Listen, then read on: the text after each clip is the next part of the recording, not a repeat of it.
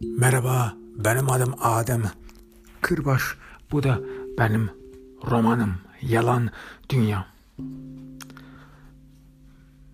Murad'ın ölümü Mehmet Fal Taş'a ulaştığı zaman Mehmet oğlunun öldüğünü inanamadı. En sevdiği insan eşi öldükten sonra Mehmet emindi. Hayatında daha hiçbir kötülük ve öyle dehşet hissetmeyecekti. En azından Allah o kadar kötü olamaz diye sanmıştı.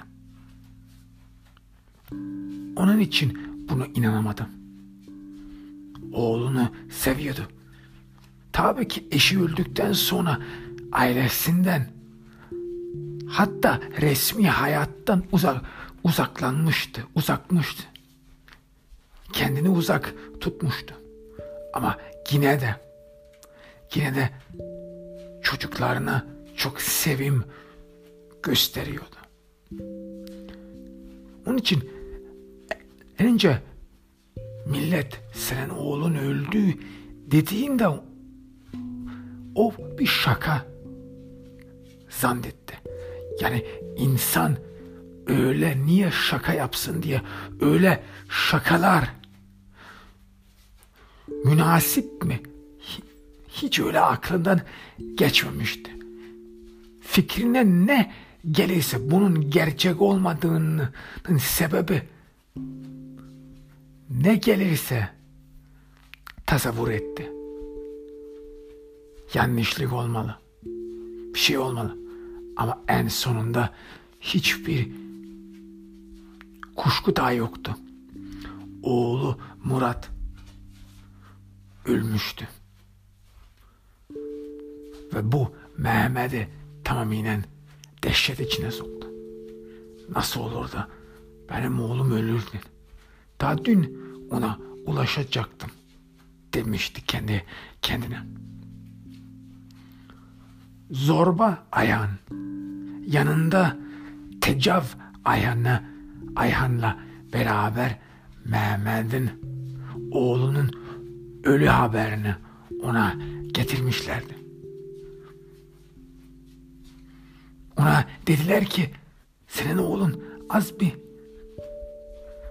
şey tarafı var dedi. dediler. Az bir sapık tarafı vardı dediler. Bir kadını bir yere sıkıştırmış dediler. Polis ona el koyacağı zaman polisten kaçmış ve öyle ölümüne gitmiş dediler. Uydurdular. Mehmet'in için bu sözler, bu dedikler öyle bir uzaktaydı ki, öyle bir inanılmazdı ki. Ama yine de oğlundan ne biliyordu? Murat'tan ne biliyordu? Eşi öldükten sonra bir tuhaflık içinde, bir dilginlik içinde yaşamıştı. Halsiz bir durumlarda kendini yetinmişti. Hayattan bitmiş gibiydi. Onun için çocuklarına da sevdiği anda da yine de iyi tanımadı. Ne düşünüyorlar? Ne istiyorlar? Ar arzuları ne? istekleri ne? Bilmiyordu. Ve bu adamın dediği bu zorba dediği adamı dediklerine de bir ihtimalinden de kulak kıpar diyordu. Belki de doğrudur diyordu. Belki de Murat öyle bir sapık, bir yara, yaratıktı. Belki de öyledir diye düşündü Mehmet. Ve en sonunda da oğlunun öyle olduğunu kabul etti. İtiraz etmedi daha. Gönlünde bile daha itiraz etmedi. Şehir bu dünya benim oğlumu bozdu diye düşündü. O daha çok hüzünlü oldu. Nasıl bozar onun oğlundan. Ve o oğlunu hiçbir zaman şehre gitmesine izin vermemeliydi. Onu biliyordum. Çocuklar hep denek ondan onun evinden gidiyordu. Uzaklara gidiyordu. Terk ediyordu onu.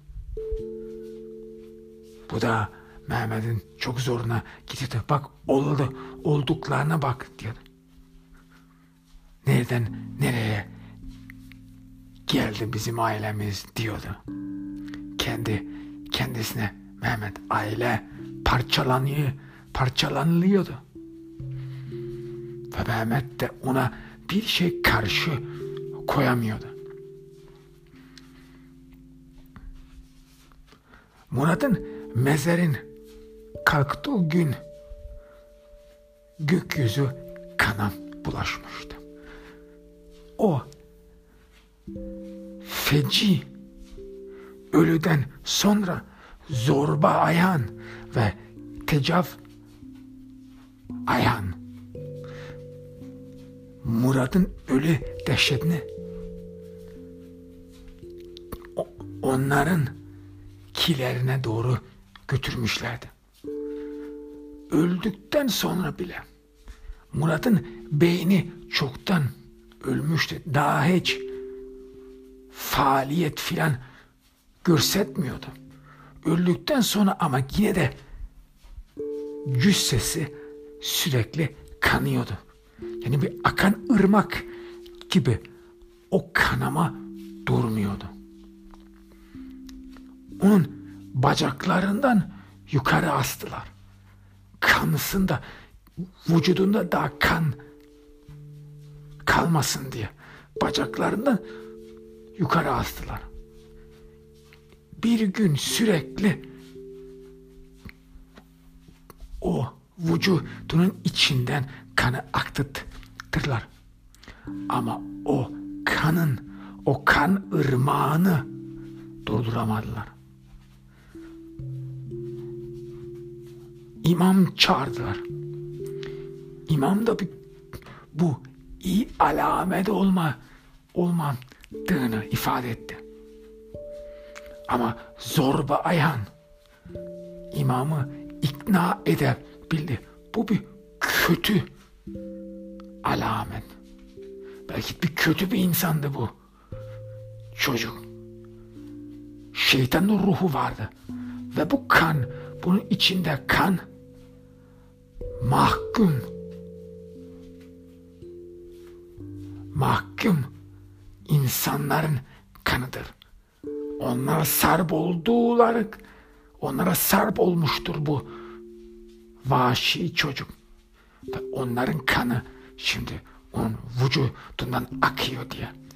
Öyle imamı ikna edebildi.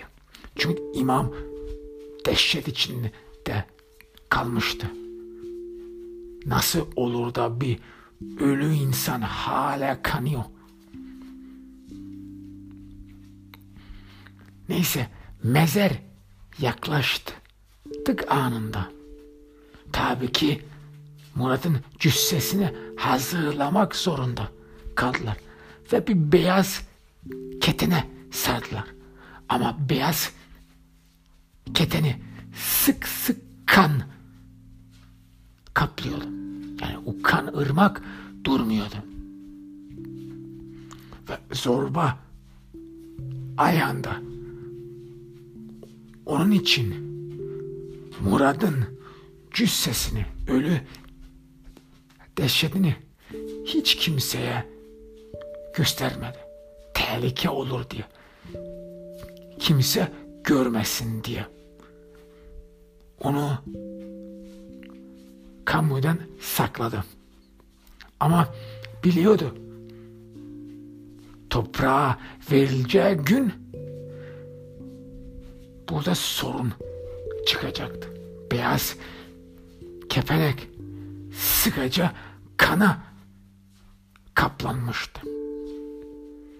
millet acaba ne düşünür, köycüler ne düşünür diye korkmuştu.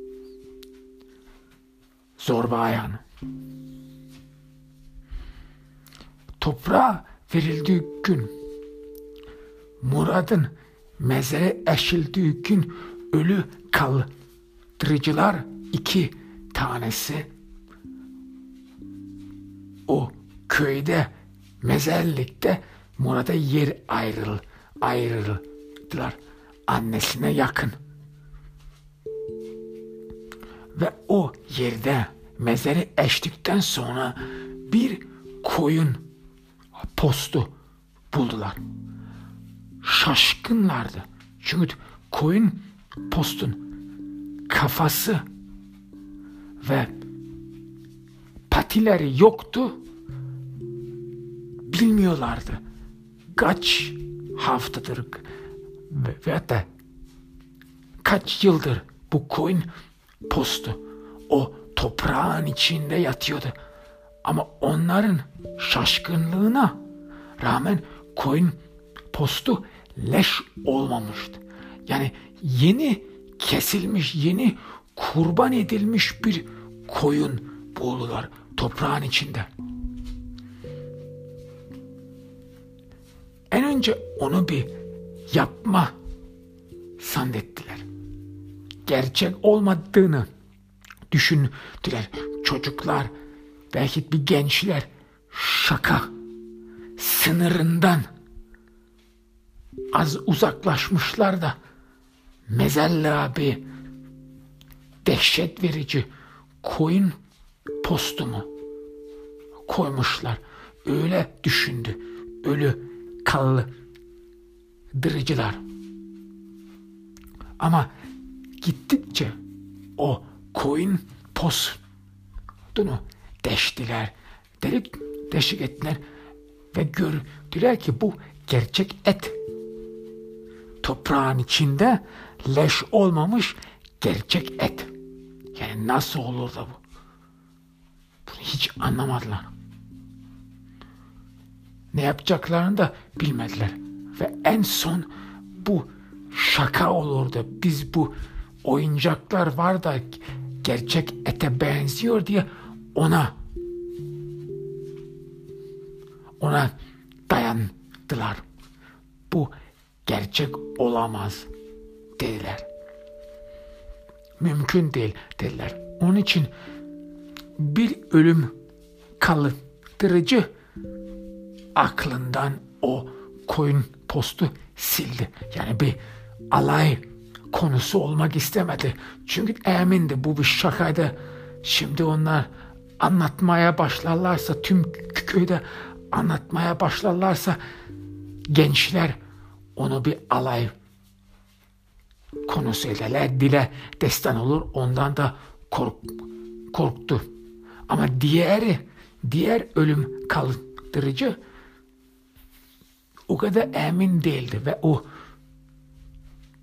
o koyun postunu eve evine götürdü. Orada onu barındı. Ve yıllardır evinde tuttu. Bir günde dayanamadı ve o koyun postunu kesti etini kesti içine baktı hala leş olmamıştı yani yıllardır emin değildi yıllardır belki toprağın altında orada kalmıştı bir de kendi evinde de yıllardır o koyun postunu tutmuştu ama hiç bir zaman leş kapmamıştı kokusu bile yoktu. Taze et kokusu vardı üzerinde. Onun için daha dayanamadı. Kesti. Pişirdi ve yedi. Tadı da aynı koyun etiydi. Eti gibiydi. Hiç fark yoktu. Yoktu. Bu da onun için çok garip geldi ne olacaktı? Ve, ve ondan sonra hiçbir fark hissetmedi. Yani vücudunda yerinde hiçbir fark hissetmedi ve hayat, hayatına devam edecekti. Devam etti. E, edecek. Hatta kendini bir kuvvetli hissedecek. Hiç öyle zarar hayatta falan da görmeyecek. Hayatta hatta mutlu bile ol, olacak, kuvvetli bile olacak. Hayatını yaşayacak ve ömür uzun ömürler yaşayacak o ölüm kaldırıcı. İhtiyar olacak ama vücudu diğer ihtiyar insanlar gibi çöküşmeyecek.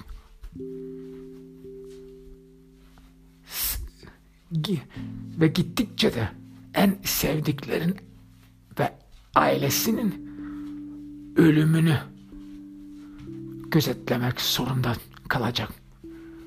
Onlar heptenik ondan evvel ölecek. Eşi olsun, çocukları olsun. Hatta torunları da ondan evvel ölecek. Bu onu dünyada yoksuz bırakacak. Kimsesi filan olmayacak. Yani en sonunda anlayacak o leş olmayan koyun postu uzun ömür ona bağışlamıştı. Anlayacak bu, bu onun armağanıdır. Ama o armağan ona hiçbir hoş olmayacak. Keşke o ölüm, o ölü koyun postunu yemeseydim diyecek. Hayattan, zevkten, her şeyden mahrum kalacak. Ve bir gün o yalnızlığı kaldıramayacak ve intihar edecek. Murad'ın ölüsü şehirden köye doğru gittiği anda önce ondan önce Zorba Ayan Murad'ın cüssesini, ölü cüssesini buzluğa koymuştu. O buzlukta da donsun da içinde kan donsun da en azından kan akmasın diye düşünmüştü. Toprağa verildikten sonra zaten kimse sormaz ne olursa olsun. Zorba ayağının te, tek amacı belirtmeme. Murad'ın cüssesini toprağa verip bu olayı kapatmaktı. Onun için dondurmuştu. Buzlukla atmıştı cüssesini ve öyle kanamayı dindirmişti. Ama o Murad'ın toprağa verildiği gün sıcak bir hava vardı. Tüm köyde sıcak hava dolaylı, dolayısıyla o buz Murad'ı kapan buz eridi. Eridi de Murat yine kanamaya başladı. Cüssesi yine kanamaya başladı. Ve o mezar arabasından akmaya başladı. Mezar arabası köye doğru yoluna giderken arkasından arka kapıdan sızlayan akan damla damla akan kan yollara ulaştı. O kan da bir şerit olarak görüldü, görüldü, görüldü. Yolun ortasında bir kırmızı çizgi vardı. Evvel insan evvel insanlar on farkına varamadı.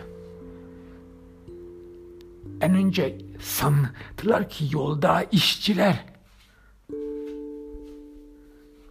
veyahut da yol iş, işçilerin bir boyası dökülmüş sandılar. Yani ta şehirden köye kadar bir kırmızı işaret vardı. Bu ne demekti? Bir boya olarak sandılar. Gerçek diye inanmadılar. Yıllar sonra o iz şerit bir insanların o köyde insanların kavga etmesine neden olacak. Köy gittikçe büyümüş olacak. Millet o köylüler o şeridi bir Allah tarafından bir sınır bağışlandığını ve onlara buyurulduğunu hissedecekler. Amacı ne demek? Amacı ne? İyi ve kötü insanları ayırmak diye ifade edecekler. Yani köyün bir tarafında iyi insanlar yaşıyor diye ifade edilecek değer tarafında kötü bir kötü insanlar yaşıyor ifade edilecek. Ve ondan için tüm köyü ortadan bölecek. Ama sorun çözülmeyecek. Çünkü köyün iki tarafı da o yolun ortasından köyü bölenin sınır denilen şerit köyün iki tarafının kendilerini iyi insan olduğundan neden olacak. Ama birbirleri de emin olacak köyün iki tarafı mutlaka iyi olamaz. Birisi her zaman iyi olmalı, iyi insan olmalı, değerleri de kötü insan olmalı diyecekler. Çünkü iyiliğin kötülüksüz olduğu anında değeri yok diye ifade edilecek. Bir iyilik ve tabi kötülüğü nereden tanıyoruz? Nasıl anlıyoruz? Nasıl kendimizi ve tüm milleti ondan belirletebiliyoruz. Tabii ki karşısına koymakla. Yani iyiliğin karşısında kötülük diyelecek, denilecek ve kötülüğün karşısında iyilik denilecek. Onların ikisini karşı karşıya koyduğu anında bir insan ne iyilik oldu, iyiliğin ne olduğunu veyahut da kötülüğün ne olduğunun farkına varırmış diye ifade edilecek. Onun için bir köyde o sınırı da şeritin iki tarafında iyi insan muhtemel olamaz denilecek. Bu soru da kim asıl gerçek iyi insan diye gittikçe o köyün milletini gerginleştirecek ve en son birbirlerine karşı savaş edecekler ve oralarda kan dökecekler ve tüm köyü berbat edecekler. Murad'ın toprağa verildiği mezer, mezarlıkta, köyün mezarlığında toprağa verildiğinde babası Mehmet mezarlığa gitmedi. Oğlunu toprağa veremedi. Çünkü eşinin en sevdiği insanın ölümüyle karşılığı olacaktı. Onu da kaldıramadı. Mutlaka istemedi. aklından bile geçirmek istemedi. Şimdi iki evlatları ondan gitmişlerdi. Ondan daha beraber yaşamıyordu.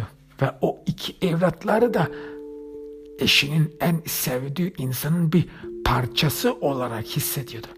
Yani eşi ondan öyle düşünüyordu. Dirhem dirhem parça parça uzaklaşıyor diye düşünüyordu. Çocuklarının gitmesini o düşünceye bağlıyordu. Ve onun içinde onun hayat daha çok acılı geldi. Daha çok amansız geldi. Yani onun hayatında hiç mi mutluluk daha görmeyecekti eşi, öldü, eşi öldükten sonra. Onun için gidemedi. Ama tüm köylü bunu da hakir gördüler. Nasıl olur da babası oğlunu toprağa vermezdi. Nasıl olur da babası mezarın başına gelmez diye dediler.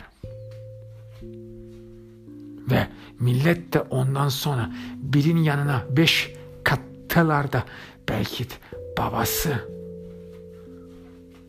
oğlundan nefret etmiş diye dediler. Dedi kudular dolaşmaya başladı. Tüm köyde sık sık konu şulan konuydu bu. Neden? Neden Mehmet oğlunu toprağa vermedi denenler?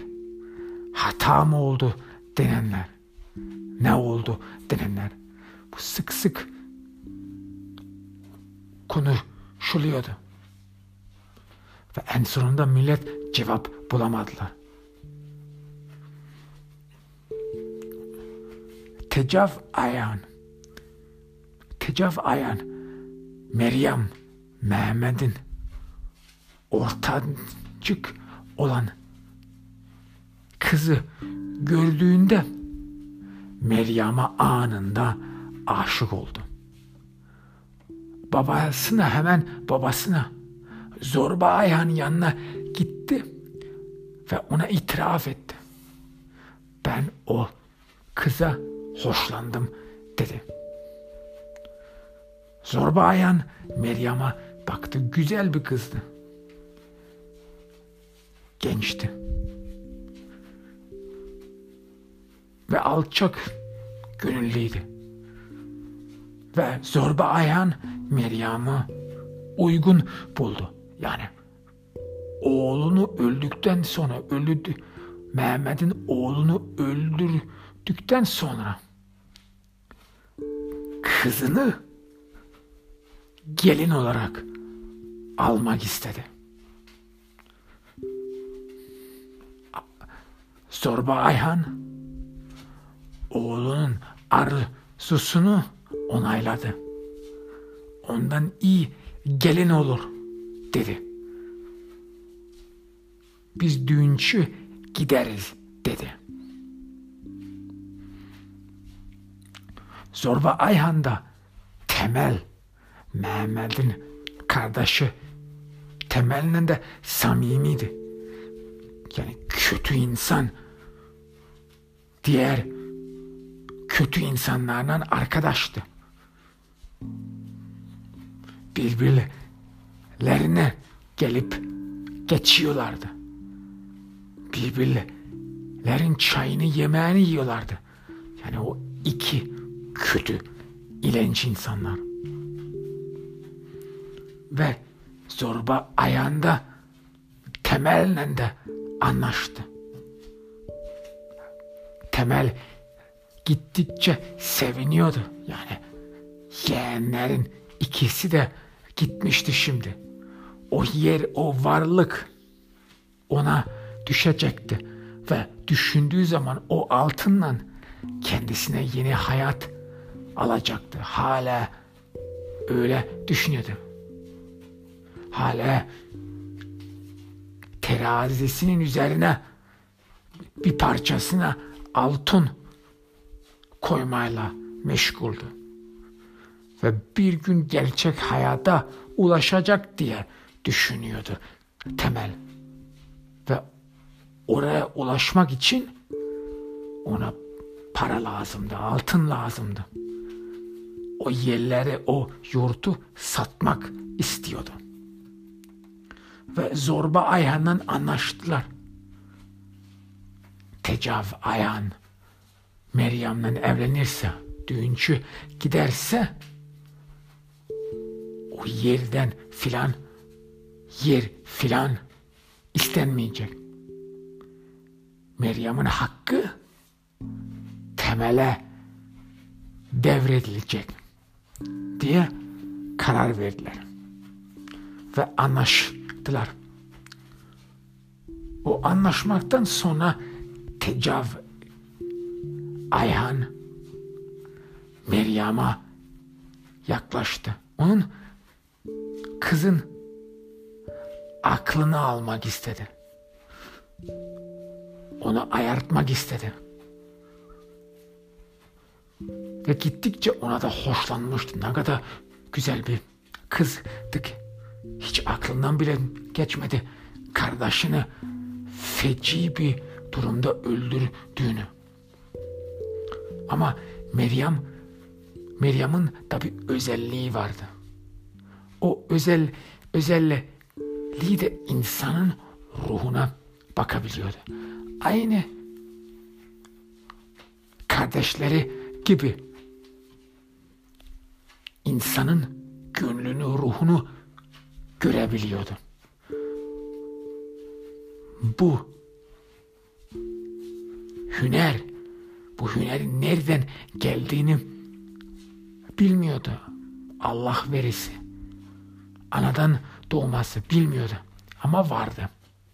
Ve tecav ayağının ona geldiği gün, onu gördüğü gün ve ona baktığı gün Meryem bir dehşet içine girdi. Bir soğuk bir esinti vücudunda hissetti. Ve aynı gün akşam kabus gördü. Kabus da onu biliyordu Meri. Meryem geleceğini ona görse diyordu. Ve geleceği de budu. Beyaz gelinlik giymişti Meryem. Üzerinde beyaz gelinlik vardı ve hamileydi. Gebesini tutuyordu ve bir yere koşuyordu. Bir dehşet verici, vahşi bir hayvandan kaçıyordu. Elleri ve gebesi kana bulaşmıştı. O kan da yere akıyordu. Meryem dehşet içinde nere kaçacağını bilmiyordu. Allah'tan aziz ve aziz azizelerden yardım istiyordu. Nere gitsin, nerelere koşsun bilmiyordu. Yolu tamamen şaşırtmıştı. Ama emindi, azemliydi. Ve o arkasından onu kovalayan yaratıka sesleniyordu. Benim çocuğumu alamazsın. Meryem bu rüyadan, bu kabustan akşamüstü kalktı. Tamamen korkmuştu. Eri, eri, eri, tesi sabah yine tecav ayağından beraber geldiler. Tecav ayağında cesaretli oldu o gün. Yiğitçe Meryem'e sordu benden hoşlandın mı diye sordu. Meryem de böyle bir huyu vardı. Meryem'in de böyle bir huyu vardı.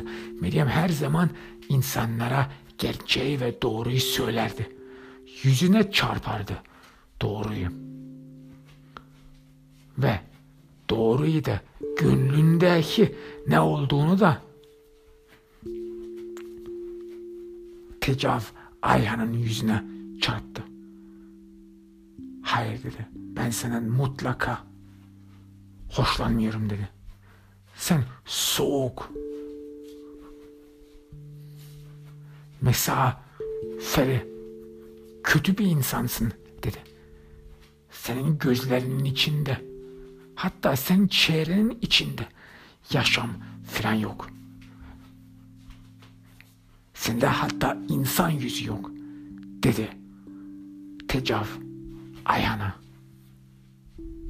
Ben senin mutlaka hoşlan, senden mutlaka hoşlanmıyorum dedi ve senden de mutlaka evlenmeyeceğim dedi. Bu sözler, bu laflar Tecav Ayhan'ı tamamen kırdı, bozdu. Yani o soğuk, kanlı insan bir masum adamın ölüsüne neden olan onu feci bir durumda feci yine öldüren adam gözyaşları döktü. Beni sevmedi diye. Hemen gitti babasına söyledi. Beni Meryem reddetti dedi. Bu da Zorba Ayhan'ın kurduğu planları tamamen karıştırdı. Planladığı olay güme gitti. Ve bundan da ve bundan da temel de etkilendi. Temel yeni hayat yaşayacağına o kadar kaptırmıştı ki o düşünceye o kadar kaptırmıştı ki başka bir şey hiç düşünmemişti. Ve o o yeni hayata o altınla terazilenen hayata. Kavuşacağını o kadar umuyordu ki ve inanıyordu ki.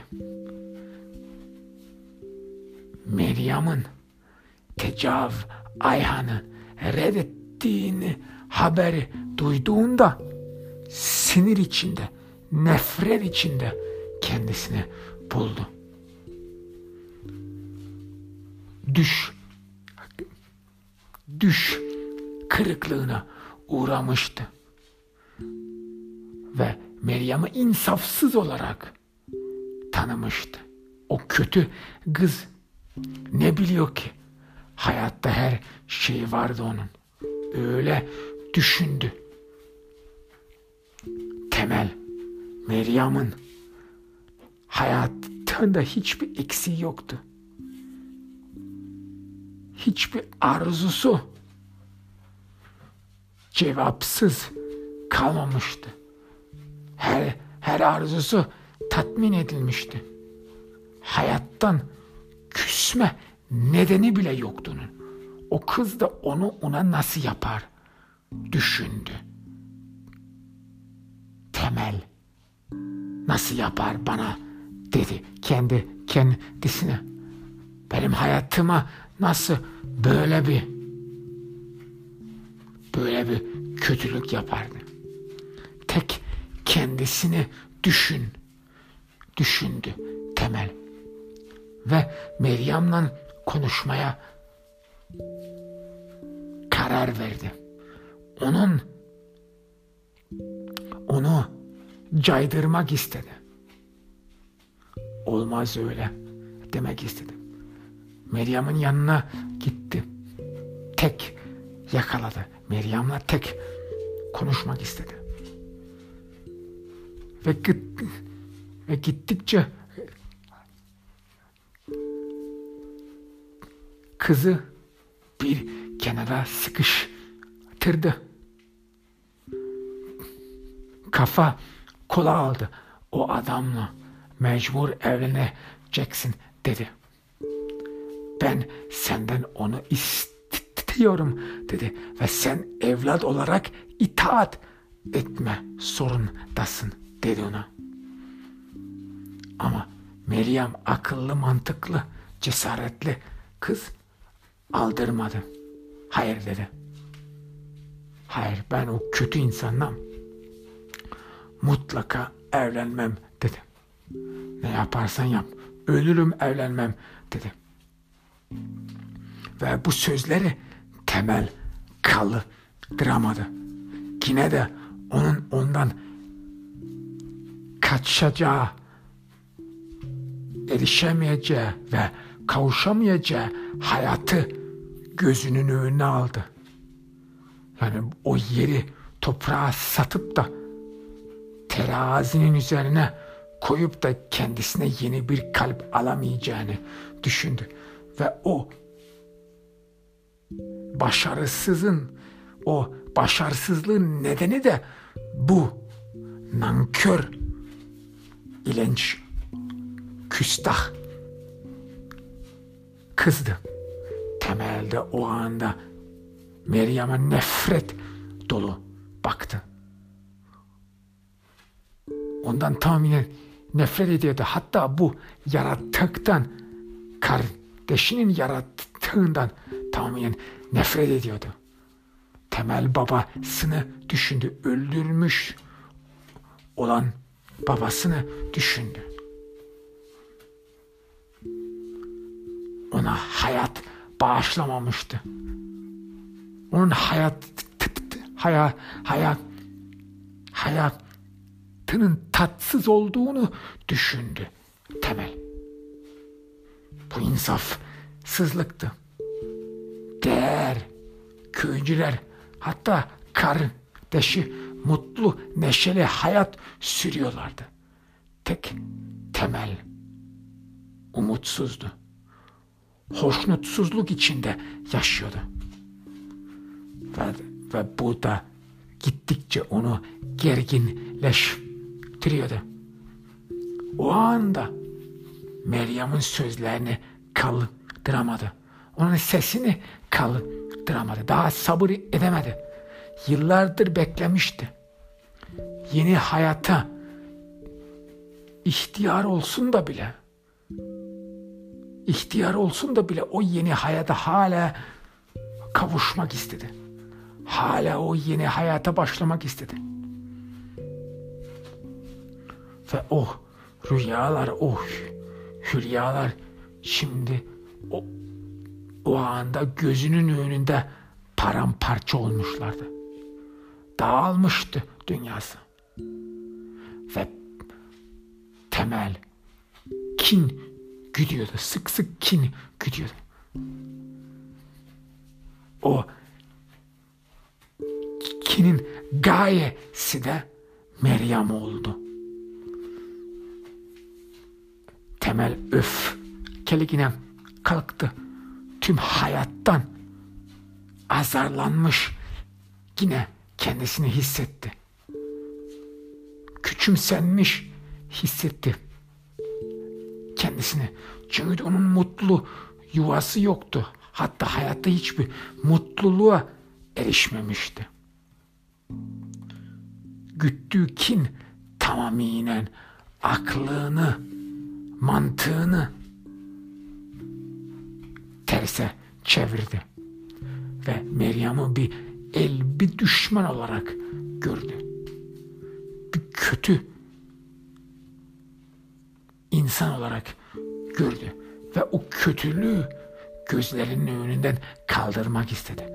Daha ona bakmak istemedi. Çünkü Meryem'i gördüğü anında kendi yeteneksizliğini gözünün önünde almak zorunda kalmadı. Kendi hoşnutsuzluğunu ve o onu bir göz, bir yüz karası etti. O bir eleş eleştirmeydi ona. Hatta ondan bir alay edici bir eleştirme. Ve gittikçe o da o da temeli gazaba getirdi. Gücendirdi. Ve o anında Meryem'in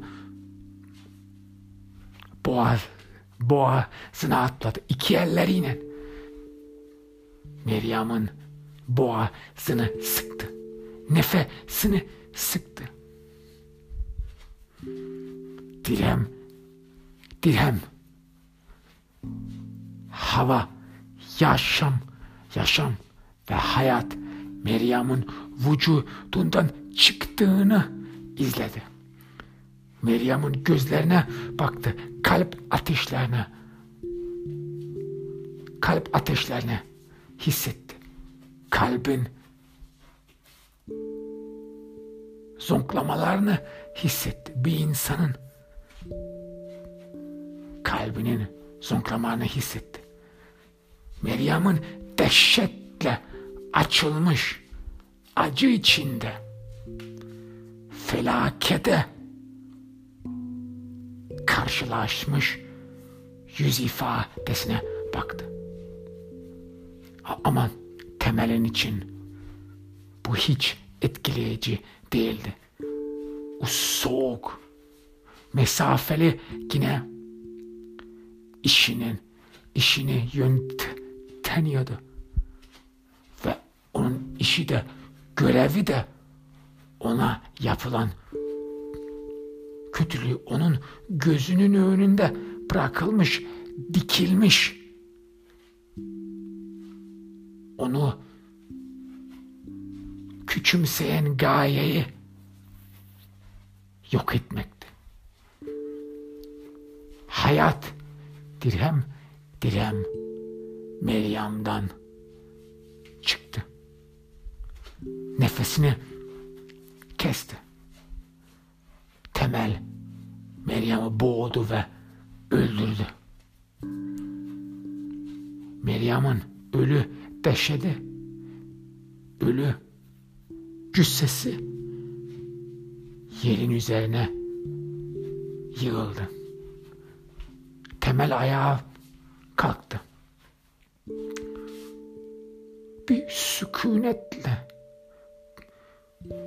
bir bir sükunetli bir tavırla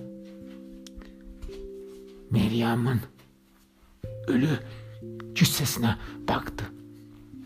İçinde bir ferahlık hissetti. Çünkü o o kara basan yükü omuzlarından atmış hissetti. Yani bir ağırlık, gönlünden bir ağırlık yok olmuş diye hissetti. Temel bir ferahlık hissetti. Tüm zihninde. Hatta bir, bir de sırıt, sırıt, sırıt diyordu. O yükü de omuzlarından attım diye düşünüyordu. Onun yeni hayatına, yeni imkanına, yeni hayat dolu ve mutlu, amaclı olan hayatına, düşüncelerine o tazavvura kavuşacağını umuyordu. O hedefine daha çok yaklaşmıştı. Meryem'in ölü, ölüsü onu onun için mutlu etti. Temel anından yine terazisini düşündü. Yani bu ölü insanın bu ölü insanın değerini bir terazi kapının kapın üzerine bırakarsam acaba ne zaman o terazinin iki kapları bağdaşlanır diye sordu kendi kendisine. Tek düşüncesi odu. Ve gelecek hayatını düşündü. Hemel. Düşündü temel. Ne yapacağını, nerelere gideceğini, hangi mutlulukları yaşayacağını, kimlerle ilişki ve muhabbet kuracağını, kimlerle kimlerle tanışacağını, hepsini onu tek onu düşündü. Başka bir şey değil.